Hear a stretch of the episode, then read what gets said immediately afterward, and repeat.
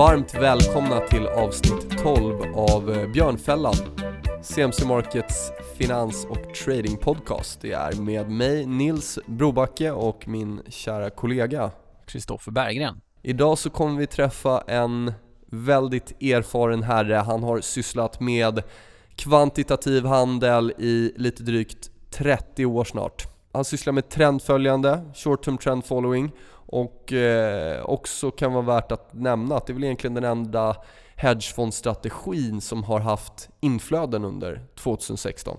Korrekt. Vem är det vi ska träffa Kristoffer? Eh, vi ska träffa Thomas Stridsman på Alfa Kraft som förvaltar Alfa Axiom Fund som tidigare hette då Alfa Commodity Fund.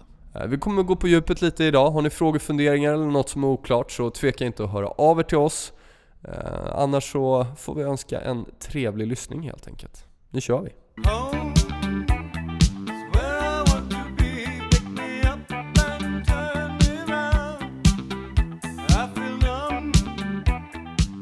Välkommen Thomas! Kul att ha dig här. Tack! Det var trevligt att få komma hit. Jag har sett fram emot det här faktiskt. Ja, ja vad roligt. Eh, vi kommer prata trendföljande idag. Det ska jag väl kunna diskutera lite grann kring. Jag hoppas jag kan vara bra kring det. Ja. Det, det är jag övertygad om. Eh, vi kan väl börja med lite, hur, kommer, hur kom du in på det här med automatiserad handel? Jag vet att du har en, en eh, lång bra bakgrund eh, inom både research och finansiell journalistik är det va? Och sen även eh, framförallt då kvantitativ handel. Ja, jag är ju nationalekonom från uh, början. Och där märkte jag när jag pluggade nationalekonomi, där är det mycket att man ska flytta kurvor om utbud och efterfrågan. Att jag, eh, min hjärna funkade att tänka på den abstraktionsnivån. Och den, det fick jag med mig till den, den tekniska och kvantitativa analysen. Sen är det väl bara att erkänna att man är lite, lite geekig, lite nördig och, och det råkade bli uh, trendföljande handel kunde lika gärna blivit Dinos, Dinosaurs eller Transformers eller någonting sånt. Man är, man är lite som ett barn, man ja. snöar in på ett intresse totalt. Då. Var det något specifikt som lockade dig just till trendföljande som strategiform eller var det bara också en slump? Jag tror det som lockade mig till marknaden var, var problemlösandet, helt enkelt. Att liksom lösa marknaden och att man kunde liksom på något vis, eller jag, jag trodde jag kunde göra det i alla fall via en via en ekvation eller formel eller algoritm. Och liksom hela tiden kämpa mot utmaningen att, att, att uh, marknadens hemlighet kan liksom bli löst matematiskt. Det är väl det det är. Sen uh, har jag jobbat med många olika typer av strategier och sett många olika typer av traders och erfarenhetsmässigt då så har liksom långsiktigt trendföljande filtrerats fram som det jag tror i stort sett det enda som fungerar om du inte är en megabank som kan sätta upp en server en decimeter från börsens server och köra, köra high frequency. Kan du inte göra det, då är trendföljande med dagsvisa data i princip det enda som fungerar. Det är min åsikt. Eh, när man tittar på eh, trendföljande strategier och kollar på mm, köp, säljkriterier och så vidare så är de ju ofta ganska enkla i utformningen. Det, det är inga jättekomplexa kriterier för att nu ska jag köpa och nu ska jag gå ur positionen till exempel. Men ändå om man tittar på de lite större trendföljande fonderna så har de extremt många eh, människor som bara sitter och knackar kod, researchar och så vidare. Tror du att man gör det för komplicerat eller vad gör alla de här eh, researchavdelningarna? ja. Svara på det. Ska, ska jag ge mig iväg ut på det, det jag tror är det ärliga svaret eller kanske det svaret du, du, du på något vis vill höra? Ska jag, ska jag ge, ge mitt ärliga svar? Ärlighet varar okay. längst. Det är bara bullshit. Det är ja. bara bullshit. Jag har själv jobbat på en firma med flera, med flera kodknackare, researchers, uh, anställda. 95 procent av de som jobbar som det, de är där som skyltdockor för att säljorganisationen ska kunna dra förbi någon delegat och placerare från Japan eller någonting sånt, att det ska se bra ut. 99 procent av det, de strategier som används, eller 99 procent av de trades som genereras av en sån här stor organisation mm. är förmodligen fortfarande från de originalstrategier eh, originalgrundarna en gång kom upp med. Och 99 procent av det nya materialet produceras fortfarande av en eller två i, i, centrala, centrala företaget eller centrala researchorganisationen, mm. grundarna. Mm. Resten är bara där som, som utfyllnad. Paketering. Ja. Ser bra ut. Ja. Mm. Det, det, är min ärliga, bestämda mm. åsikt. Sen kan jag ge helt andra svar om var, varför det är bra. Men, men kör det här. Men gör det då fonden känslig för om de här en, två personerna väljer att lämna eftersom de är då de som står för strategitänket? Förstår du vad jag menar? Inkluderar ja. man liksom större delen i, i, strategin eller håller man den väldigt så exklusiv för de här få personerna då, som kanske har skapat Nej, det där beror ju lite på firmans sammansättning och vad de har för, för, för eh, regler och struktur i annat. Bara för att uh, de här två lämnar så betyder inte det att strategierna lämnar. De kan ju finnas kvar i, i burkar som körs, kan, kan fortsätta köras i många år, 20-30 år. I alla fall tillräckligt länge som du är aktiv som placerare i, i den här fonden. Så det är nog ingen fara med det. Sen kan det väl finnas fall där, där de lämnar med, jag vet inte, med datorer och lösenord och allting så att det, så att det kommer till tvärstopp. Men ofta är inte det någon större fara, i alla fall i det korta perspektivet. För att Eh, stoppar på, de, på, nuvarande trades och så vidare. De ligger och vilar med, med, eh, med eh, mäklare mm. runt mm. om i världen. Så mm. strategin kommer att sköta sig själv tills den har fasats ut i alla fall. Var det någon speciell incident i marknaden som... Du kom ju med ett påstående här att vi, vi kunde matematiskt eh, överbevisa marknaden, eller i alla fall förstå den. Var det någon speciell incident eh, som gjorde att du ändrade uppfattningen om det? Eller är det någon specifik incident i marknaden som, som fick dig att gå mot det här eh, om man säger, långsiktigare trendföljande tänket? Ja, jag tror det är helt fel att tro att man kan sätta sig ner och liksom försöka slå marknaden. Att man tävlar mot marknaden som någon slags, jag vet inte, jätteamöba full av människor, eh, någon slags organism som, som, som är ute att, att ha ihjäl dig. Om en sån här stor organism är ute för att ha ihjäl dig, om det är din inställning, vad fan gör du där? Liksom? Uh, istället, min åsikt är att, att, att det gäller att komma på ett sätt att stoppa på, st hänga på marknaden en liten kran, vrida upp den och få den att droppa, sakta men säkert. En liten droppe från vad som är ett gigantiskt, gigantisk organism som är marknaden. En liten droppe i, i timmen om dagen om du kan liksom måla den bilden framför dig, det, det, det räcker gott. Du är inte ute för att slå marknaden. Du är bara ute för att ta ut en liten, liten gnutta ur den. Var det någon speciell, eh, något speciellt skede eller tillfälle som, som gjorde att du kom till den insikten? Eller är det mer en, en lång, eh, lång karriär och erfarenheter som, som fått dig att tror det. Nej, jag tror att det var några år när jag var på Futures, uh, uh, uh, Futures Trader, eh, eh, Futures Magazine i, i Chicago och jobbade som ansvarig för, för artiklar kring systematisk trading.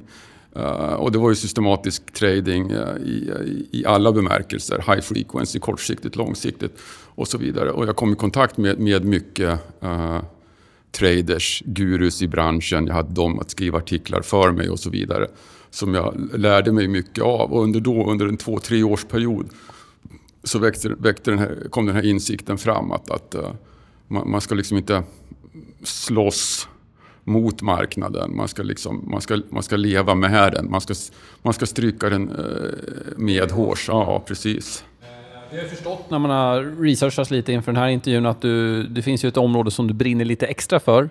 Eh, som även vi tycker är extremt intressant. Och det är riskhanterings Eh, Eh, aspekten och även positionshantering. Eh, varför anser du att det är så pass intressant som, som du tycker att det är och hur hanterar du det i dina egna strategier? Jag kom väl fram till den här slutsatsen också under de åren som jag jobbade som skribent eller som, som, som journalist för, för Futures Magazine och Active Trader Magazine i Chicago.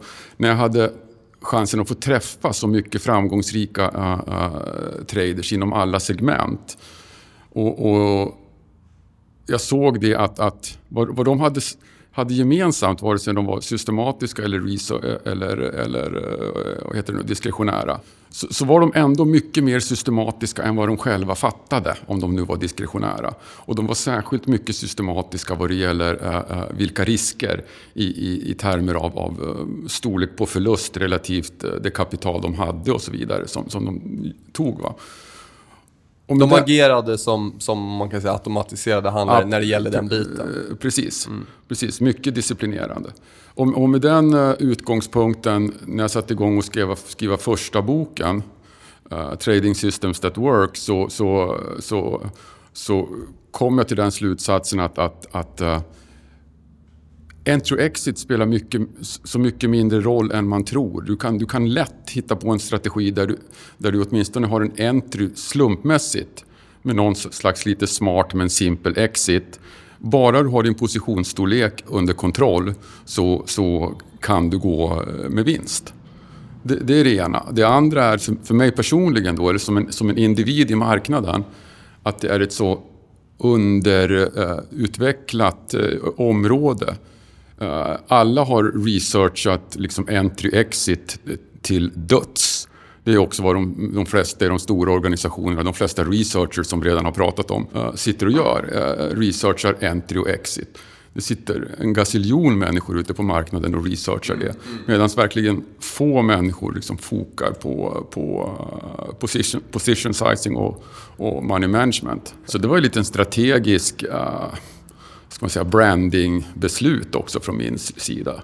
Uh, jag går all in på att satsa på money management och position sizing. Se vad som händer, för det är ett, det är ett eh, mindre utvecklat område. Och som det, som, som eh, det visar sig, som jag berättade om då också, att, att, eh, att du får ut mycket högre utväxling på, på din portfölj, dina placeringar. Alltså, varje liten förbättring inom money management gör mer för din, för din equity och bottom line än varje liten förändring du kan komma på i, i entry och exit.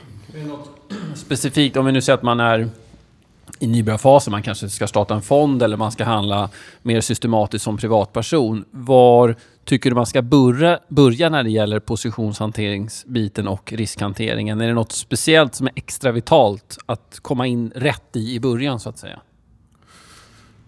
Det är en bra fråga. Det är en bra fråga. Var, var, var börjar man som en nybörjare på, på, på eh, bästa, enklaste, säkraste sätt? Det är ju så att allting har ju ett pris på något vis. Att det, kom, det kostar ju lite extra research och, och alltså research för dig då i form av äh, eh, lära dig, läsa på några böcker och så vidare. Och sitta och labba med Excel-ark och, och, och kanske några retail äh, trading research-plattformar som Just det. TradeStation, Trader Studio och så vidare. Men det kommer att kosta lite extra arbete att komma igång. Men det är dina pengar vi, vi, vi pratar om. Varför skulle du inte lägga ner det arbetet om du, om du nu ska, ska göra det här? Så, men med det sagt så tror jag, vågar jag ändå tro att, att, eh, att min första bok, Trading Systems That Work från McGraw-Hill, är en bra start tillsammans med, med uh, uh, böckerna som Ralph Vince skrev på 90-talet om money management och hur det är kopplat till, till, uh, till volatiliteten på, på marknaderna och hur man använder volatiliteten som en, som en anpassningsmekanism för positionsbestämmelsen. Jag tror att i, i fallet med, med min bok det var, det var den första medvetna uh, uh, uh, försöket som jag har sett bland böcker ute på marknaden som verkligen försökte binda samman kvantitativ analys eller teknisk analys med just money management. Eh, förut var de här ämnena särskilda, alltid, alltid behandlade separata. Du hade, du hade tekniska analyssystem eh, och böcker för, för kreti och pleti och så hade du mer avancerad eh, money management-litteratur med, med en akademisk twist på språket som var svåra att tränga igenom och så vidare. Jag försökte med min faktiskt lite sämre amerikanska, sämre engelska än, än den genomsnittliga amerikanska skribenten som jag ändå har, använda ett simpelt språk till att binda samman de här två bitarna till det som var Trading Systems at Work. Idag finns det väl annat där ute och det är ändå snart 15 år sedan jag skrev böckerna så utvecklingen har gått framåt. Jag använder inte längre allt som jag har, har beskrivit i böckerna. Men... men eh, vad, behåll, vad har du behållit då? För det måste ju ändå vara, om man tar all din erfarenhet och kokar ner det till det du har idag så där måste ju också vara det måste ju vara någonting bra att anamma i sin strategi då, om du själv har kommit fram till att det här tar jag bort och det här behåller jag. Vi kan väl säga så här att det är väl inte så mycket om att ha tagit bort utan förfinat och lagt till. Mm. Så är det nog mera. Basen finns där, basen måste finnas där.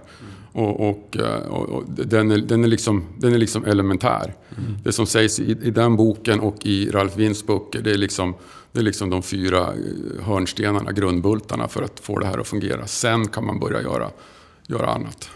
Har du något exempel då på en av grundbultarna så att vi liksom kan hitta någonting där man kanske ska börja kika? Uh... Ja, men, uh, volatilitet. J ja. Jätteviktigt. Ja. Historisk volatilitet. Mm. Basera dina trade på hur marknaden har rört sig, hur kraftiga svängningarna har varit de senaste mm. 20-30 dagarna. Så både egentligen riskkontrollen anpassat och även positionshanteringen då självklart eftersom att det hänger ihop? Ja, precis. Och sen, och, och sen uh, uh, våga, våga trada mindre. Uh, våga leta efter, efter faktiskt så små pussar som möjligt. Personligen riskar jag i storleksordningen 0,15 till 0,2 procent per, per trade. Mm, vi har ju pratat om en, ett vanligt mått är ju 1 procent per trade och här ser vi att du ligger egentligen betydligt lägre. Ja, ja. Det är ju ofta ett vanligt misstag i början att, och även kan ta flera år att komma ur det just att, eh, att positionsstorleken alltid är för stor i början. Då. Exakt.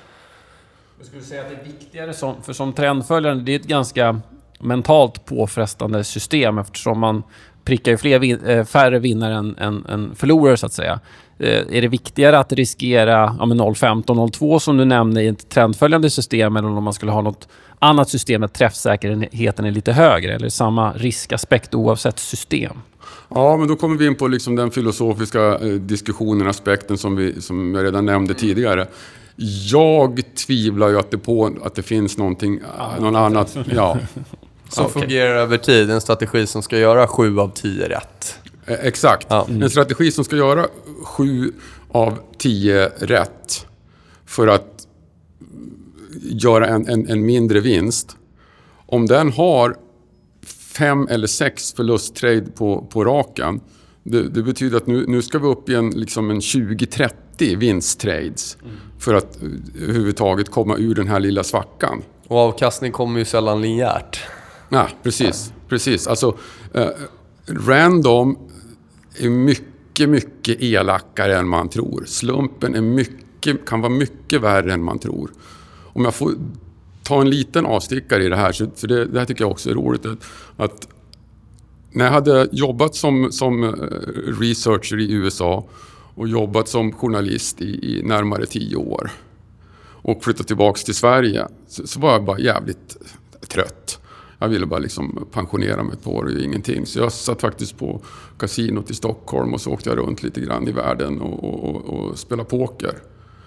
Och om det, för det var under den här poker-crazen. För jag ville se att om allting annat går åt helvete i mitt liv framöver, kan kan, då kan jag i alla fall kliva in på kasinot och spela poker.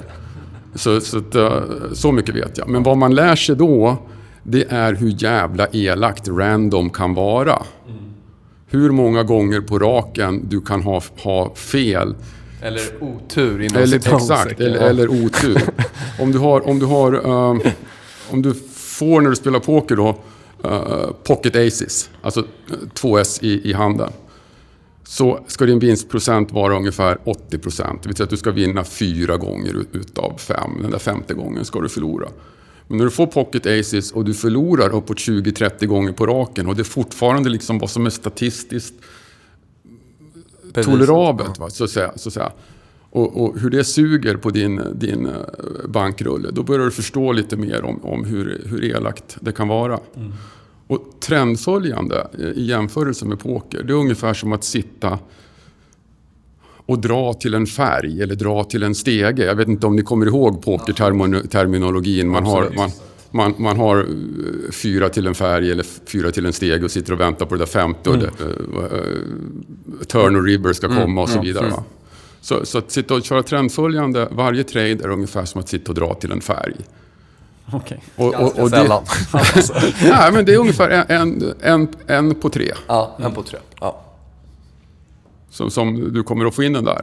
Och då gäller det att du har bettat på ett sånt vis så att, så att, eh, så att, att du får ut mer ur potten än vad du liksom själv har lagt in. Och den matematiken, de, de analogierna funkar, funkar bra även där. Ja, det är perfekta analogier faktiskt. Eh, jag vet att George Soros sa det till Stanley Druckenmiller att eh, det är, inte, det är inte förlusterna som spelar roll utan det som är viktigt för mig det är att du mjölkar ut så mycket när vi väl träffar rätt. Exakt. Och det, det här exemplet visar ju det att det är inte förlusterna där det avgörs utan det är när vi träffar rätt hur Exakt. vi faktiskt får ut Exakt. de bitarna vi behöver. Då. Och att det finns kapital kvar när vi träffar rätt. E- Att Exakt, kunna rida exakt. Det, det är också jätteviktigt. Att du inte hinner gå broke i, innan. Eh, Det är intressant också, funderat lite på det här med, med sharp ratio. Om man, eh, det, det är ju ett, eh, ett vedertaget begrepp som vi ser poppar upp nu i allt från eh, retailplattformar och fondanalyser och så vidare. Och där kan man väl säga att, eh, i alla fall som jag har förstått att en trendföljande har ju ganska låg sharp, men eh, att det snarare ska ses som en indikation på en väldigt robust modell. Och det har ju med att göra det här med träffsäkerheten. Man är inte beroende kanske av att behöva träffa så mycket rätt. Eh, hur ser du på Sharp och är, tänker jag fel där eller? Nej, det, fin, det, finns, det finns så mycket där ute. Uh, uh, också kort ärligt svar, Ja. det, det skiter jag i. Sharp. sharp Det är vad det är.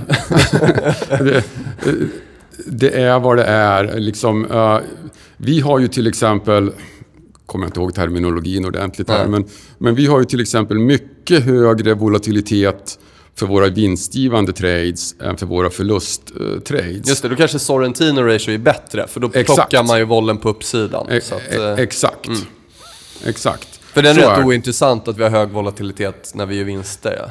Om, om, om jag sitter och letar efter nya strategier eller, eller, eller, några nya idéer kring min trading, då tittar jag ju mycket hellre på, på Sortino ra- ratio i, i, i min bedömning. Och sen får liksom sharp ration bli vad den blir. Sen, sen ehm, hoppas jag väl att den blir bra nog så att man kan använda den för i någon slags Marknadsföring. marknadsföring, säljändamål. Det är liksom, det är liksom allt, jag, allt jag bryr mig om där i princip. Ska vi förtydliga Sortino lite för de som kanske inte är bekanta med det? Du var inne på det. Så du Ja, kan men det är väl, egentligen som Sharp, bara att man inte tar hänsyn till volatiliteten i den positiva avkastningen. Eh, Så man tittar bara på volatiliteten på nedsidan. Då. Eh, Det är intressant också, Jag vet att eh, du har nämnt det någonstans att eh, om du börjar ha väldigt många vinnare i rad så, så väcks det en liten varningslampa där. Hur tänker du där?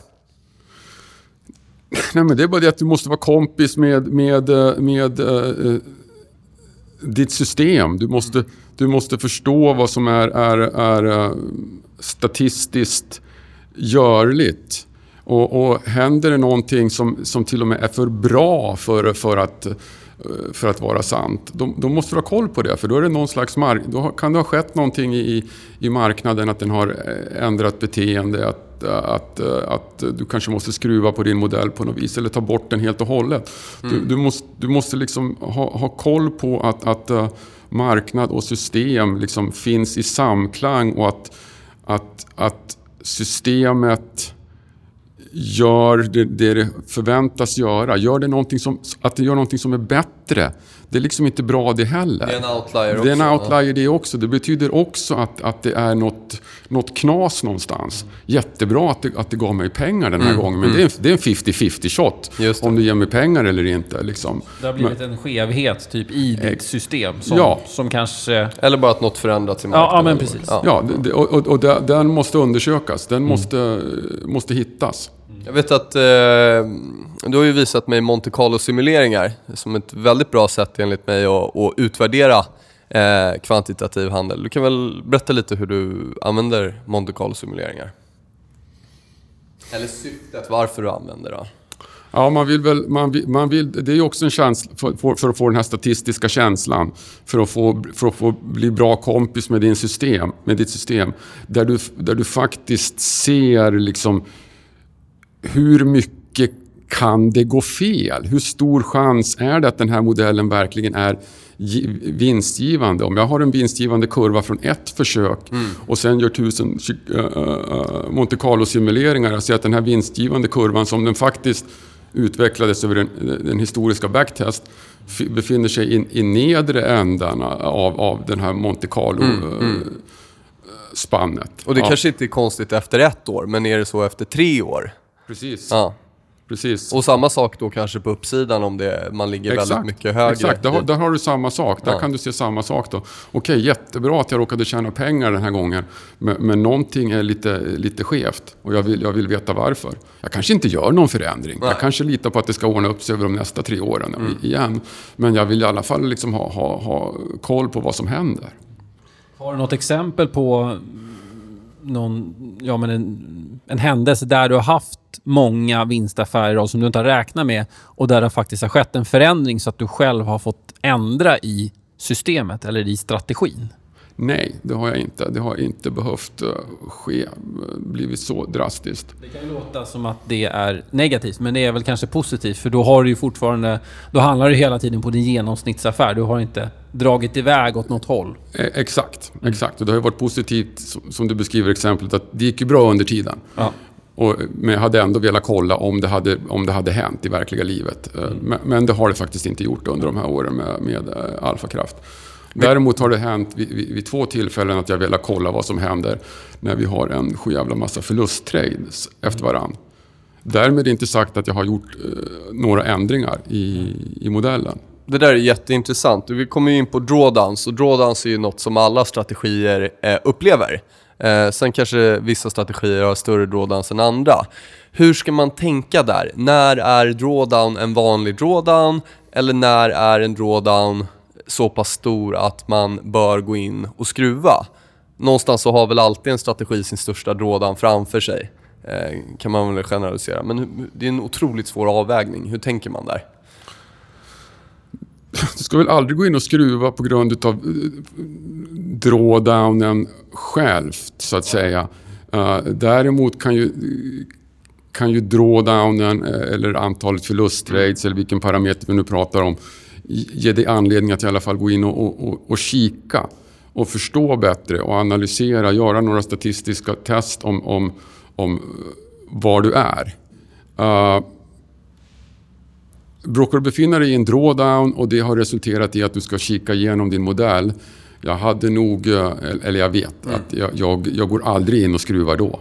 Det, det är panikskruvande. Då missar man väl såklart uppgången sen också. Det finns, det finns en annan eh, statistisk aspekt utav, i, i trendföljande handel och det är ju det här med, med mean reversal utav equityn. Att, att det, är ju, eh, det är ju nästan det starkaste sambandet, det mest klart bevisade angående trendföljande. Att, att, eh, att, att råkar du befinna dig i en drawdown så eh, det är mycket större chans att du får en, en ny equity eh, run uppåt, alltså tjäna pengar igen.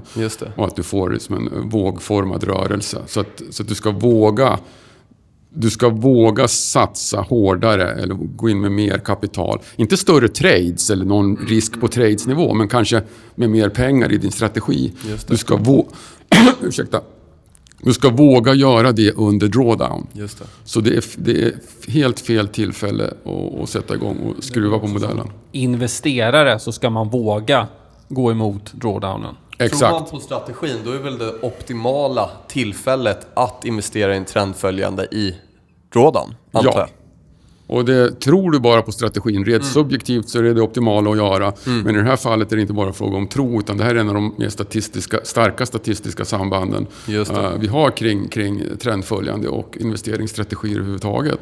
Att du har den här mean reversal-effekten i, i, i account equity i trendföljande strategier. Och där kanske man som, jag vet inte om det är så på eh, institutionell basis också, men jag kan tänka mig att som retail-investerare tenderar att köpa eh, all time high i, equity-kurvan på trendföljare och så kanske man plockar ut pengar ända ner till drawdown och sen så börjar det strömma in pengar igen när det går upp. Så är det. och det är, Ja. ju, det är ju jättetråkigt att som, att som, som fondförvaltare behöva se det. För det första är det jättetråkigt att behöva leverera en drawdown till en, till en, eh, till en uh, retailplacerare överhuvudtaget. Men det är extra, lägger extra sten på börda liksom att behöva se dem Sälja på botten. sälja på botten och, och, och köpa på toppen.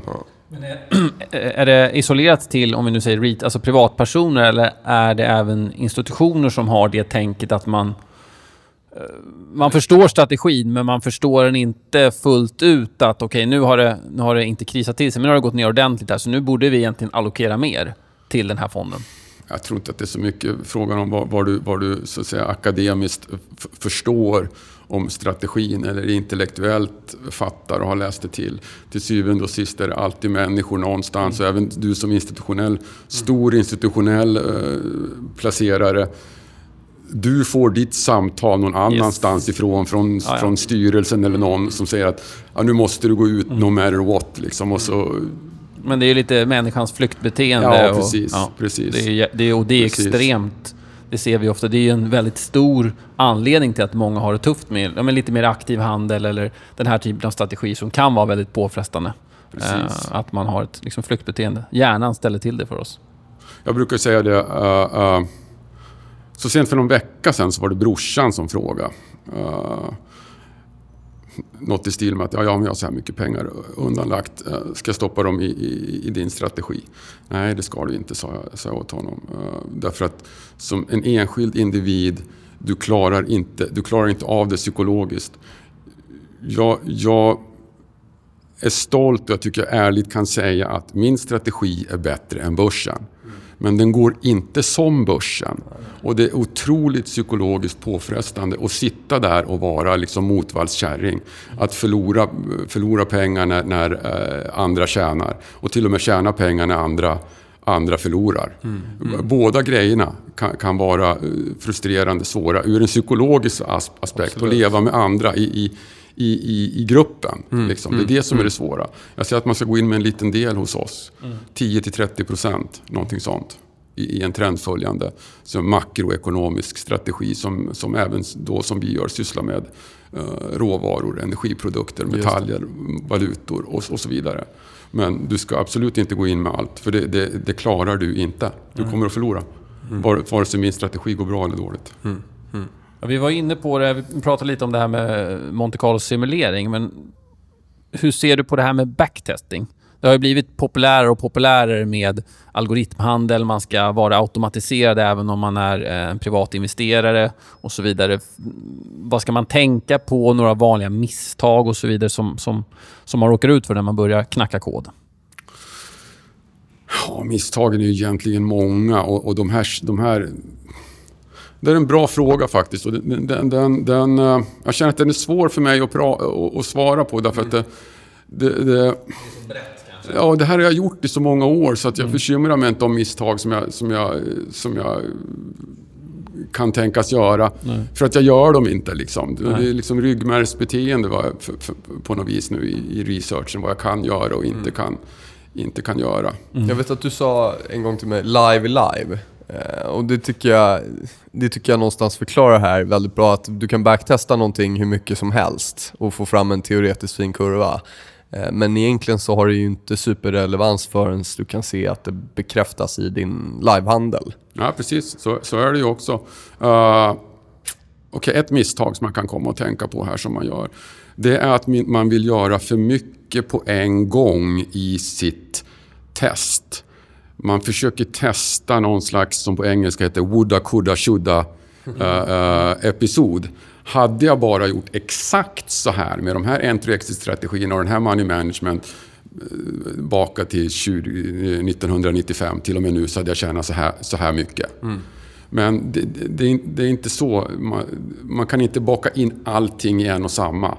Först ska man testa liksom, signalrelevans och signalrobusthet i, i, i marknaden och den ska testas på ett sätt. Uh, sen ska man testa att, att, det finns, att den är applicerbar över flera marknader bara på entry och exit. Mm. Testa liksom på enkontraktsnivå och se vad som händer. Uh, sen ska man komma ihåg att hålla allt annat lika. Och hålla allt annat lika det kan betyda att man ska göra någonting slumpmässigt. Som till exempel du, håller, du har entry slumpmässigt medan du testar din exit-strategi. Eller du har exit slumpmässigt medan du testar din, din entry-strategi. Och sen ska du komma ihåg då som min bok eh, påpekar, som är kanske för brett att prata om här nu. Hur tänker jag kring allt det här för att det ska leda till det till den money management jag vill arbeta, äh, använda. Eller som jag tror mig vill, ska vilja använda när jag är färdig. Och sen se om allting funkar i slutändan. Det är en lång, det är en lång ja, process. Många vill göra, och, och många backtestingprogram också, de, de gör det för lätt att liksom bara Överoptimera. Koka ihop allting ja, till, till, till, en. Och, och så sen, ser det jättebra ut. ser det jättebra ut. Och så är det en sån här woda, kuda, shudda. Om du hade börjat med 10 000 dollar så har du x antal miljoner dollar mm, mm, mm. Uh, nu pengar, testa, testa i termer av pengar är inte ens, ens intressant. Nej. Du ska testa i, i termer av liksom statistiska samband. Just. Uh, ratios och så vidare. Mm. Skulle du säga att en entry-exit-signal som du testar på ett flertal marknader och tidshorisonter indikerar det en starkare robustness i modellen? Ja, det tycker jag. Mm. Det tycker jag. Det, det, är så det ska vara. Det ska, funka, det ska funka över flera. Det behöver inte nödvändigtvis funka på alla Nej. över testperioden. Jag kan ha med en förlust, en marknad som aldrig har visat vinst i, mm. i min, i min uh, portfölj. Mm. Men uh, visst tycker jag att det ska funka på över flera. Mm. Det kan också vara så att du, du, du bygger en modell uh, på en marknad och sen applicerar den på någonting helt, helt annat. Eh, jag lyssnade på, jag tror att det var en intervju med en researcher på ISAM. Och när de gjorde backtest så simulerade de på, inte bara på riktig data, alltså stängningskurser till exempel, utan de simulerade även på påhittad data. Eh, är det någonting som du, hänger du med på vad jag menar där? Ja, ja. Eh, är det någonting som du också anammar eller kör du bara på eh, verklig data, så att säga, som har skett tidigare? Just nu kör jag bara på verklig data. Jag har, jag har uh, laborerat med påhittad data också, men jag har inte tyckt att det är någonting... Vad skulle syftet vara för det där? Uh, varför väljer man att göra så? Därför att du vill, du vill skapa uh, tidigare aldrig sedda scenarier, scenarier mm. mm. händelser. Men som ändå bygger på liksom den, den, strategi, den, den strategi du har mm. Men det, det, det säg, den statistiska beskrivning du kan göra utav marknadens originaltidsserie. Du kan säga att, att marknadens originaltidsserie tenderar att drifta uppåt med så här mycket i genomsnitt per månad mm. med en volatilitet och skew och kurtosis och så vidare. Uh, vad du nu har för siffror. Mm. Och sen använder du de här, de här statistiska siffrorna att skapa påhittad historia eller en påhittad uh, dataserie att, att uh, testa på. Så du har, du, man, använder marknaden som statistiska karaktäristika men man, man använder de, de, den statistiken till att skapa någonting, eh, någonting nytt. Jag gör det inte i dagsläget. Är det att göra det överkomplicerat eller vad är anledningen till att du inte använder den typen av ja, påhittat data?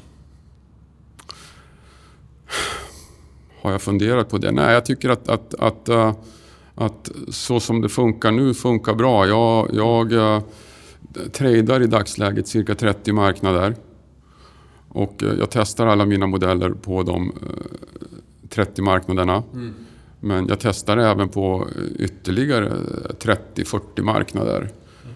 Och tidsperioder längre bakåt i tiden som, som kanske inte är så relevanta idag men som jag ändå vill se att, att det funkar på. Jag tycker att det räcker så. Det, det räcker så. Det finns nog tillräckligt mycket data ja. där ute ändå. 30 marknader, det är ju, det är väldigt mycket. Är det, jag vet ju att du handlar både valuta, råvaror, index. Eh, är det någon tillgång som du använder som input som du inte handlar? Mm. Uh, det finns ett, ett, ett, dollarindex till exempel som man kan trada på CME. Just det. det använder jag som input i min money management-algoritm. Okay. Som, en, som en makrovariabel som, som är med och bestämmer positionsstorleken på alla de andra. Sen eh, S&P 500-index, samma sak, går in som en sån här variabel i min makri, eh, money management-algoritm. Eh, Tradar jag inte heller. Sen kan man väl debitera eller, eller diskutera vad, vad, vad, det är värt. Jag, jag tradar Nasdaq istället. Ja. ja men liksom, hur lika är de? I, liksom inte i alla fall då. Mm. Men, men ska man någonstans hårdnackat så, så, så liksom har jag använt en marknad som input i den här marknaden. Så får jag inte trada den. För den blir implicit tradat i allt det andra som pågår i alla fall. Det är väl det med dollar, att det är väl i princip motpart till allting. Så att är, det, är det därför man väljer till exempel en sån input som, som dollarindex då eh, för modellen och sen att man inte handlar ändå eller? Ja, ja men det är väl, det är väl en, en, bara en, så säga, ett konstaterande av, av uh, verkligheten. Ja. Dollarn, dollarn är viktig. Mm. Liksom dollarn, dollartrenden säger en hel del om, om hur uh, kommande inflationer och så vidare kommer att utvecklas i, i commodity-marknaden. Om vi blickar framåt lite. Eh, vad, vilka utmaningar tror du trendföljande strategier står inför framöver? Eh, tror du, är det ett positivare klimat eller kommer det vara ett negativare klimat? Jag tänker på det här med QE och de har varit inne och petat. Jag vet inte om man kan säga att de har rubbat systemet genom att skapa lite jag vet inte, konstiga marknadsrörelser med all likviditet som pumpar in hela tiden. Men ser du några tydliga utmaningar för den här typen av strategier? Uh, först vill jag flika in en liten poäng där. Du, du använde ordet uh, konstiga. Och ibland, ibland använder jag, ibland använder jag sån termo, ter, terminologi själv därför att det finns inga andra ord till, till, till buds. Men det, det, finns inga konstiga. Det, det, finns, det, är. det är vad det är, det är som det här är, är nu. Jag har varit verksamhet, verksam i, i 25 år, snart 30 år i finansiella marknaderna.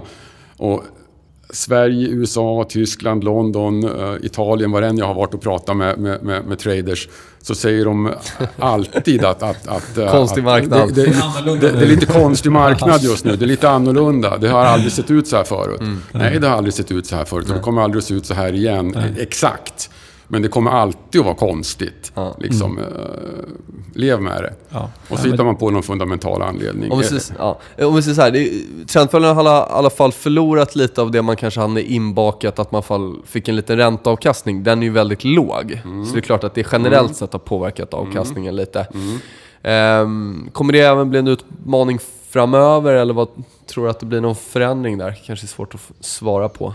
Ja, det är... Uh, om räntan hålls så här låg eller rent av negativ så mm. är det klart då kommer den utmaningen att, kvarstå. Kvarstå. På 80-90-talen då trendföljande växte och räntan ibland stod uppåt 16 procent och så vidare. Då, då hade du det gratis på kontot. Mm. Mm. För att, för att eh, jag använder ju en försvinnande liten del av, av, av pengarna någon placerar på min fond för att äh, faktiskt köpa och sälja äh, äh, värdepapper.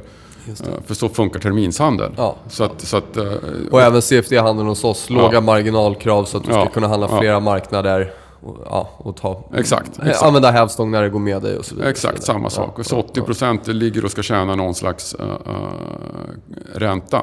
Och finns inte den räntan, det, det är klart att det, det, det påverkar resultatet uh, menligt. Så är det. det är en ganska stor del, säg att du som du nämnde där, 15% och så är den majoriteten av kapitalet som finns ligger i den typen av avkastning och sen så jobbar det andra kapitalet i strategin. Det blir en väldigt stor... Uh... Ja, nu är väl det där någon extrem... extrem ja, ja, men, men... Jag, jag, vill inte att vi ska få 15% för jag har bolån. så att, men, men, men säg under, under 2000-talet då så har vi väl gått från... Uh, uh, jag ser, jag ser amerikanska T-bills framför mm, mig nu mm, som ett chart. Vi har väl, vi har väl gått från någon, någon slags topp kring 6 ner till fyra och någon ny topp och så nu ner till eh, i princip uh, noll. Mm. Men du har väl haft ett genomsnitt över den här tiden då på kanske 2-3 procent gratis mm. uh, på kontot. Så det är klart det, är klart det påverkar. Det är, det är 3 procent mindre och de kan jag ju då eventuellt då, uh, få till, tillbaka genom att våga trada lite aggressivare.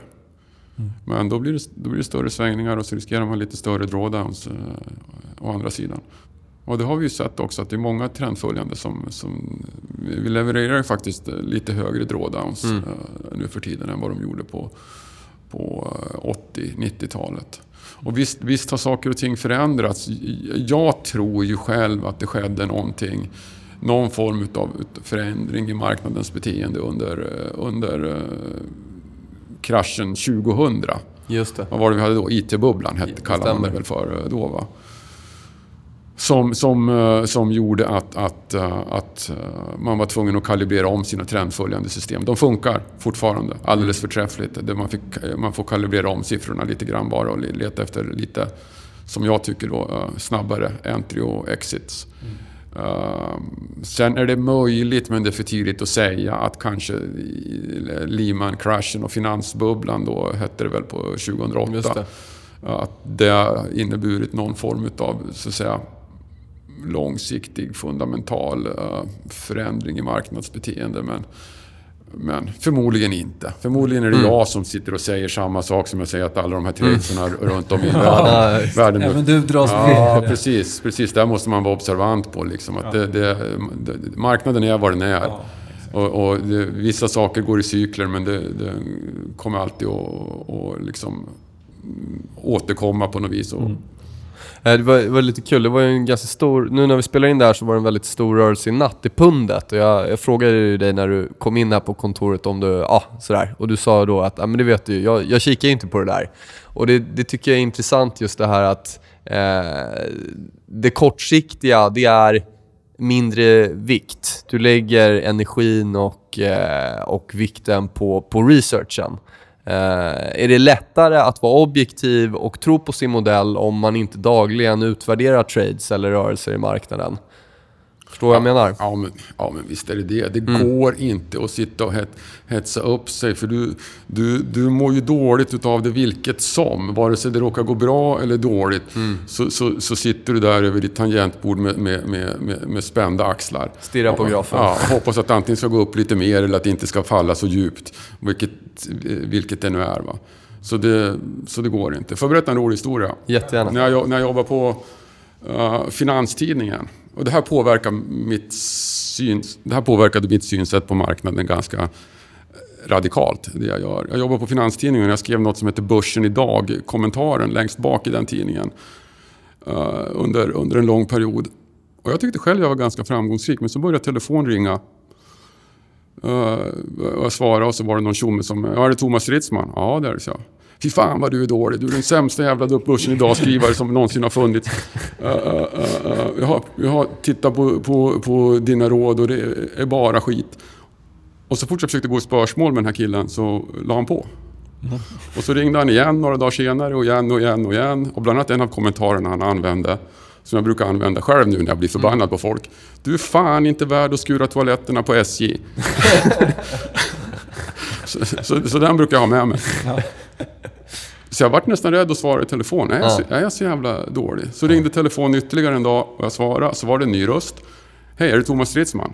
Ja, det är det, så jag. Du, jag har följt dina kommentarer här på börsen idag och det går skitbra. Skicka en tårta, sa jag. Han en tårta. Och sen den dagen har jag liksom fattat att, att du kan inte göra människor, alla människor glada. Marknaden gör vad marknaden gör. Och, och, du kan bara göra så, så gott du kan. Och vare sig det gäller människor eller vad marknaden själv kastar emot mig så måste du lära dig att ta det med, med jämnmod. Mm. Det betyder att, att, att uh, du måste kunna slappna av och gå och lägga dig och sova när du har en 13-procentig drawdown. Jag är inne i en 13-procentig drawdown by the way mm. precis nu. Men jag, jag sover jättebra. du ser mm. ganska glad ut också faktiskt. Ja, tack ska du ha.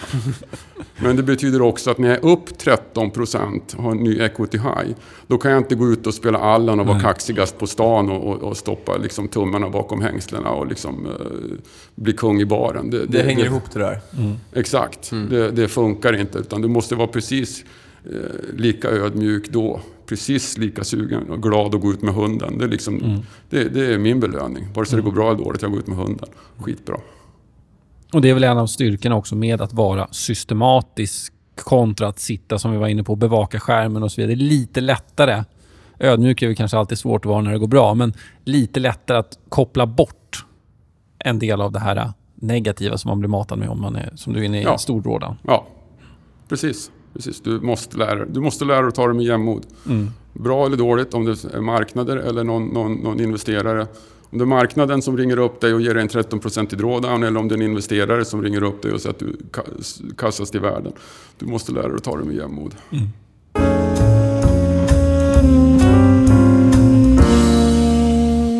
Thomas, eh, om vi, om vi eh, sammanfattar lite där. Berätta om eh, din strategi. Eh, det viktigaste och eh, varför ska man investera i den? Okej, okay, uh, först och främst då. Det här är, eh, det här är ju uh, systematiskt, kvantitativt trendföljande på, uh, ska vi kalla det för, uh, makromarknader, commoditymarknader. Uh, energiprodukter, metallprodukter, valutor, uh, bonds, alltså uh, långa räntor. och olika typer av commodities som korn, vete, sojabönor, bomull och så vidare. En bred strategi så tillvida. Så ingenting med, med svensk aktiemarknad att göra eller internationell aktiemarknad att göra vad det gäller enskilda aktier. Så att ja, det är en bra produkt för diversifiering. Vi har i princip noll korrelation mot, mot eh, alla större aktieindex eh, världen över. Och det har alla, nästan alla trendföljande mm, makroinvesterare som gör det jag gör. Så det, det är som ett eh, konstaterat faktum. Vi är en jätte, ett jättebra korrelationsinstrument. Det är väl det ena. Sen har vi pratat lite grann om att, om att uh, jag lägger stor fokus på money management. Och att jag hellre sitter och försöker utveckla den via research än, än entry och exit. Och den fokus jag har lagt på money management och den money management-strategi jag har då ser jag bara entry och exit som ett sätt att föda den med, med, med, med trades, med kapital, med pengar. Och att, att eh, använda en strategi som på bästa möjliga sätt dynamiskt anpassar sig till den här money management-strategin. Och då har jag valt att eh, fokusera på det som jag kallar kortsiktigt trendföljande. Alltså trendföljande finns ju en massa olika uh, varianter och aspekter. Ja. Men med kortsiktigt menar jag att jag använder um, inputdata till mina signal, signaler i storleksordningen 10 20 dagar bakåt i tiden. Och en förlusttrade för mig kommer att räcka ungefär 5-6 dagar. En vinsttrade kommer att räcka ungefär 20-21 dagar eller längre. Den vill jag ju att den ska få dra iväg i, mm. i tiden. Men det är ungefär vad man kan kalla, kalla för kortsiktigt trendföljande. Sen finns det, och då finns det, det trendföljande strategier ända upp till liksom det superlångsiktigt trendföljande där du använder kanske två års data som inputdata till en enda trade. Där, där en, en vinstgivande trade för, förväntas att vara i, i, flera år. Det blir nästan inte fråga om trading mer, det blir nästan fråga om, om, eh, om uh, buy and hold investering. Men, men, fortfarande trading. Men det är långsiktigt trendföljande.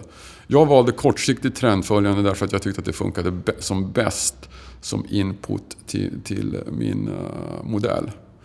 Sen har vi också tagit det beslutet inom, inom Alfa Kraft att vad det gäller en enskild fond, som till exempel min fond Alfa Axiom, att vi ska hålla oss till en strategi, i det här fallet kortsiktigt trendföljande. Och vi ska inte börja laborera med några med något, med något diversifierande strategier inom fonden som till exempel countertrend eller eller eh, ratio spread där man tradar två marknader mot varandra. Vad det än vara månde, vi ska inte göra det. Vi ska, vara, vi ska vara expert på kortsiktigt trendföljande. Och vill du hitta någon som är expert på någonting annat för att balansera en placering hos mig med någon placering hos någon annan, då hjälper jag dig att hitta den, den, den fonden.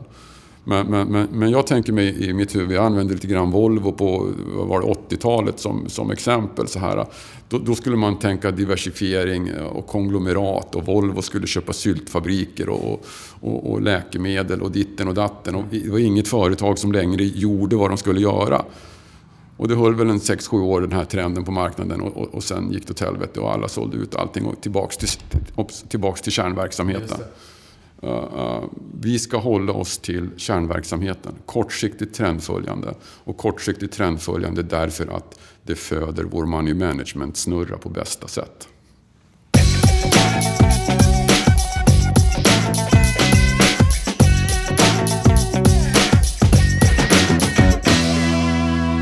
Sådär, det var en djupdykning i trendföljande med Thomas Stridsman, Alfa Axiom Fund. Eh, fonden finns eh, tillgänglig på diverse eh, fondhandelsplattformar. Den bör ni hitta. Ja, Kristoffer, det var, en, det var ju full fart det där. Har ja. du något att tillägga?